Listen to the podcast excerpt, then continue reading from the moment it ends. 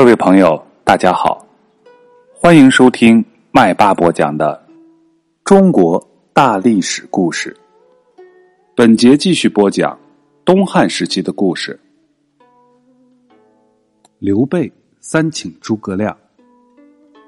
官渡之战，袁绍失败以后，原来投靠袁绍的刘备，只得带着张飞以及从曹操那里逃回来的关羽，去投靠荆州牧刘表。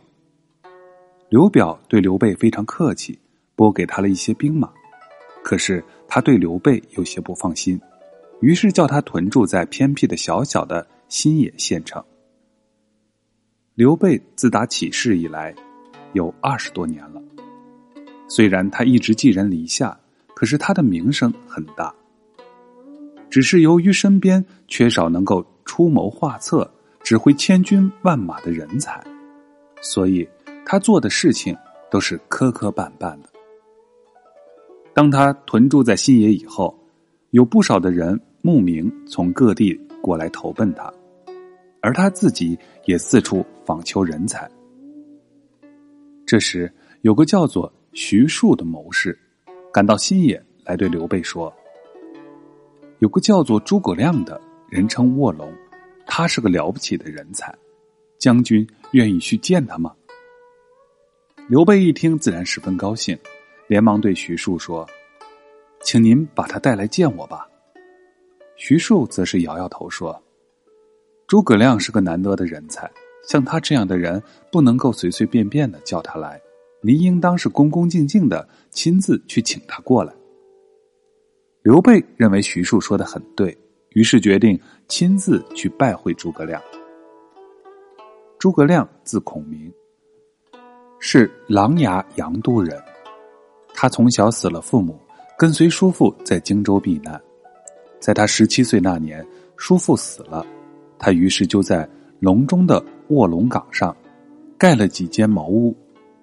隆中就在今天湖北省襄阳县西北。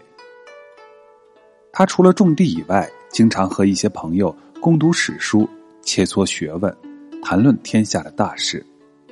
诸葛亮胸怀大志，常常把自己比作春秋战国时代的管仲和乐毅。管仲曾经辅佐齐桓公创立霸业。而乐毅也曾经替燕昭王打败了强大的齐国。熟悉诸葛亮的人都认为他是个了不起的人物，就像卧在地上准备腾空而起的龙。又因为他住在卧龙岗，所以人们就尊称他为卧龙先生。刘备同关羽、张飞带着礼物来到隆中，这里山峦起伏，树木葱茏，风景秀丽。刘备等三人继续前行，来到一座山岗脚下，只见眼前的几间茅屋掩映在一片苍松翠竹之中。刘备对关羽、张飞说：“这里大概就是卧龙岗。”说着，三个人在茅屋前下了马。刘备亲自上前去敲门，一个小童开门出来问道：“你们找谁？”刘备客客气气的说。请告诉卧龙先生，刘备前来拜见。小童迟疑了一会儿，说：“先生不在家，早上就出门去了。”刘备问道：“先生到哪里去了呢？”小童回答道：“不知道上哪儿了，可能找朋友一块儿读书去了吧。”张飞见刘备还要再问，不耐烦的说：“既然他不在家，我们就回去吧。”关羽也在一旁说：“大哥，我们先回去，以后派人再打听。如果打听好了，我们再来。”刘备只得对小童说：“等先生回来，请你告诉他说，我刘备来拜访了。”说完，便失望的离开卧龙岗。过了几天，刘备打听到诸葛亮已经回到家里，于是又带着关羽、张飞去请他。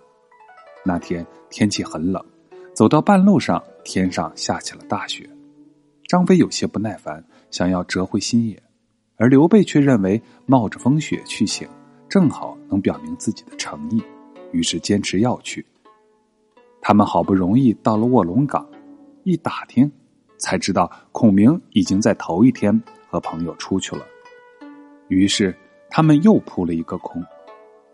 过了些时候，刘备选定了一个好日子，准备第三次去请诸葛亮。这次连关羽也有些不高兴去了。刘备说：“你们知道周文王拜贤遇姜尚的故事吗？文王那样敬重姜尚，姜尚一心辅佐文王和武王，群臣齐心，上下合力，终于完成了灭殷的大业。咱们应该效法古人呢。”说完，带着关羽和张飞又出发了。刘备等三人来到卧龙岗，从小童那里打听到诸葛亮还在草堂上睡觉，不敢随便的去惊动。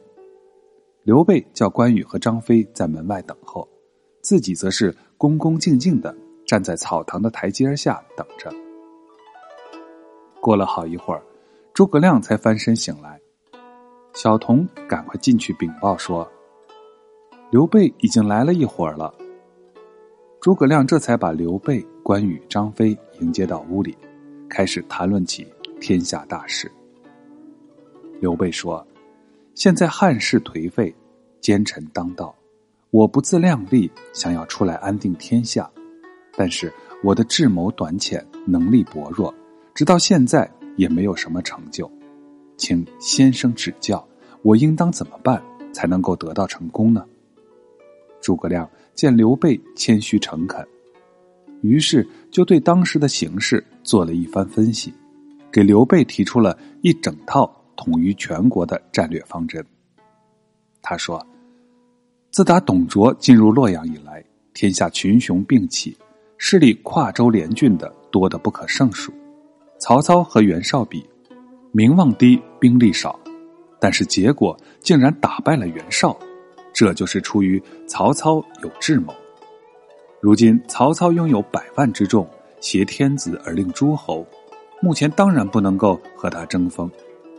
至于孙权，他具有长江天险，老百姓都归附他，而有才能的人肯去为他效力，因此对他也只能联合，不能打他的主意。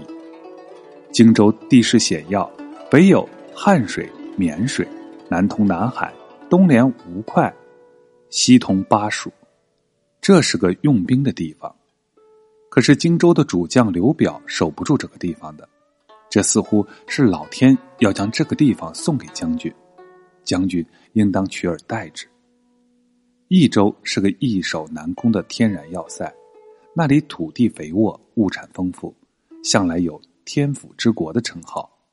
汉高祖刘邦就是以益州为根据地。